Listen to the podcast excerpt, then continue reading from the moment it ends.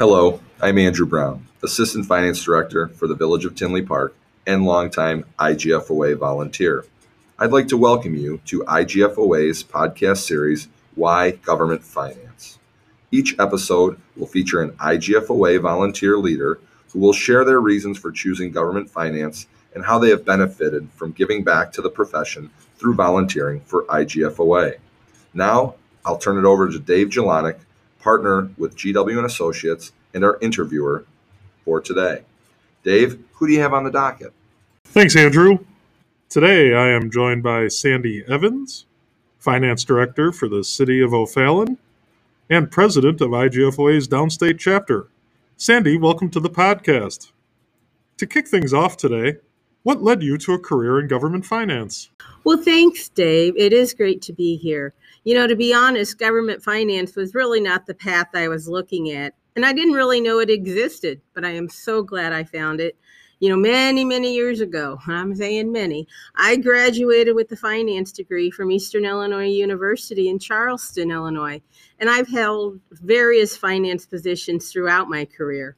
Prior to my current role as finance director, I was the internal auditor for the Catholic Diocese of Belleville, and I traveled to the many diocesan parishes and schools, auditing their financials and providing guidance. It was so wonderful to meet and assist so many people from Southern Illinois. And then I was approached by someone who knew of an opening in O'Fallon and asked if I would be interested in applying for a newly created position as the Deputy Director of Finance. Basically, it was a succession plan for the director position. I wasn't at all familiar with governmental accounting, but I was very familiar with serving and helping the public. And so I thought, why not? So I applied. I was fortunate enough to be hired, and I had a great mentor, Dean Rich, who was the director at the time. After about five years as deputy director, learning as much as I could from Dean, he retired and I assumed the role as the finance director. And I've been in that role for over nine years. As a lifelong Catholic, I can only imagine what it was like to audit the various parishes of the Belleville Diocese.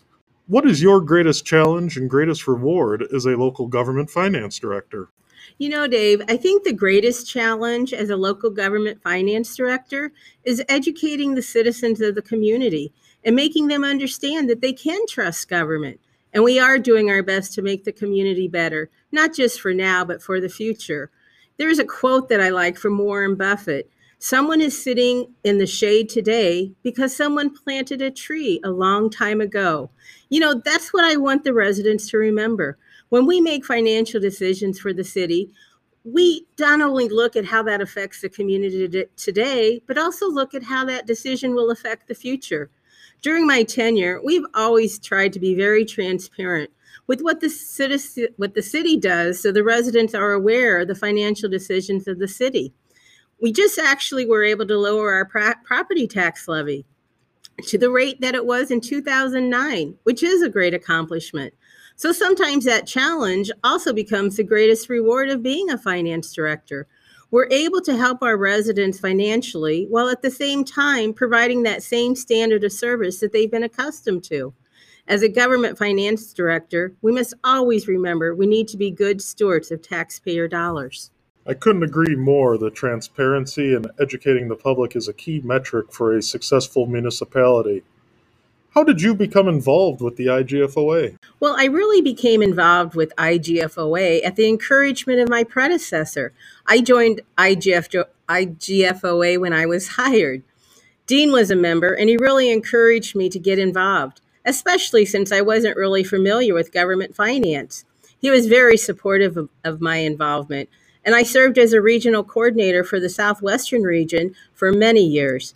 After that, I also volunteered at conferences because I wanted to be involved. I'm more of a worker bee. And so when asked for volunteering, I was always there, so I wanted to meet new people. And it gave me an opportunity to meet wonderful people outside of Southern Illinois.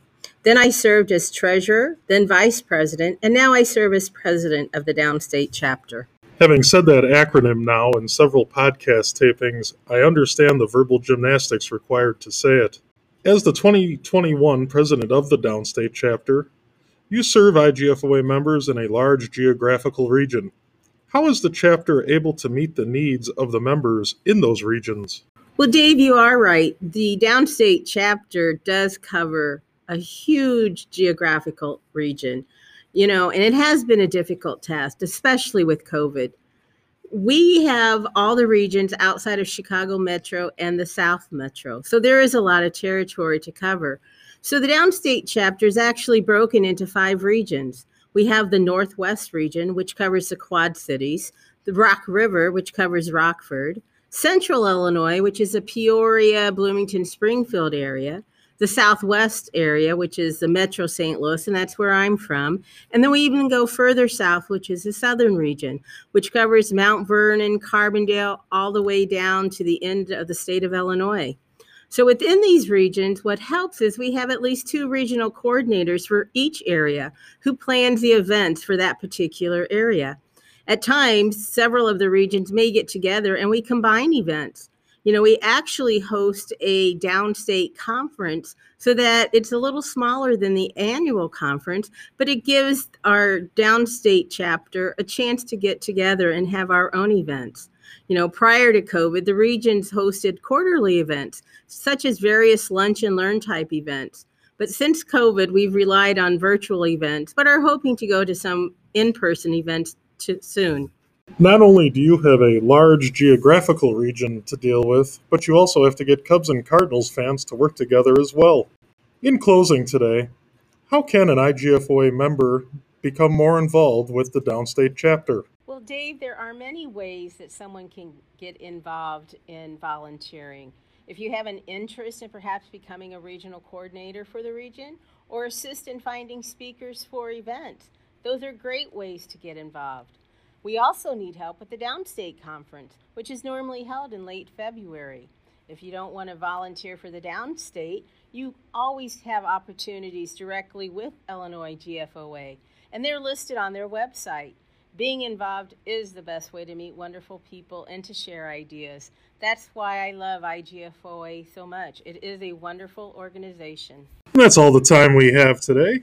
Thank you, Sandy, for your time and your service. Andrew, what else do you have for us? Thanks, Dave. That was a great interview. I'd just like to remind our listeners to look for future episodes of Why Government Finance and keep an eye out for future podcast series from the IGFOA. And remember, the IGFOA puts the fun in finance.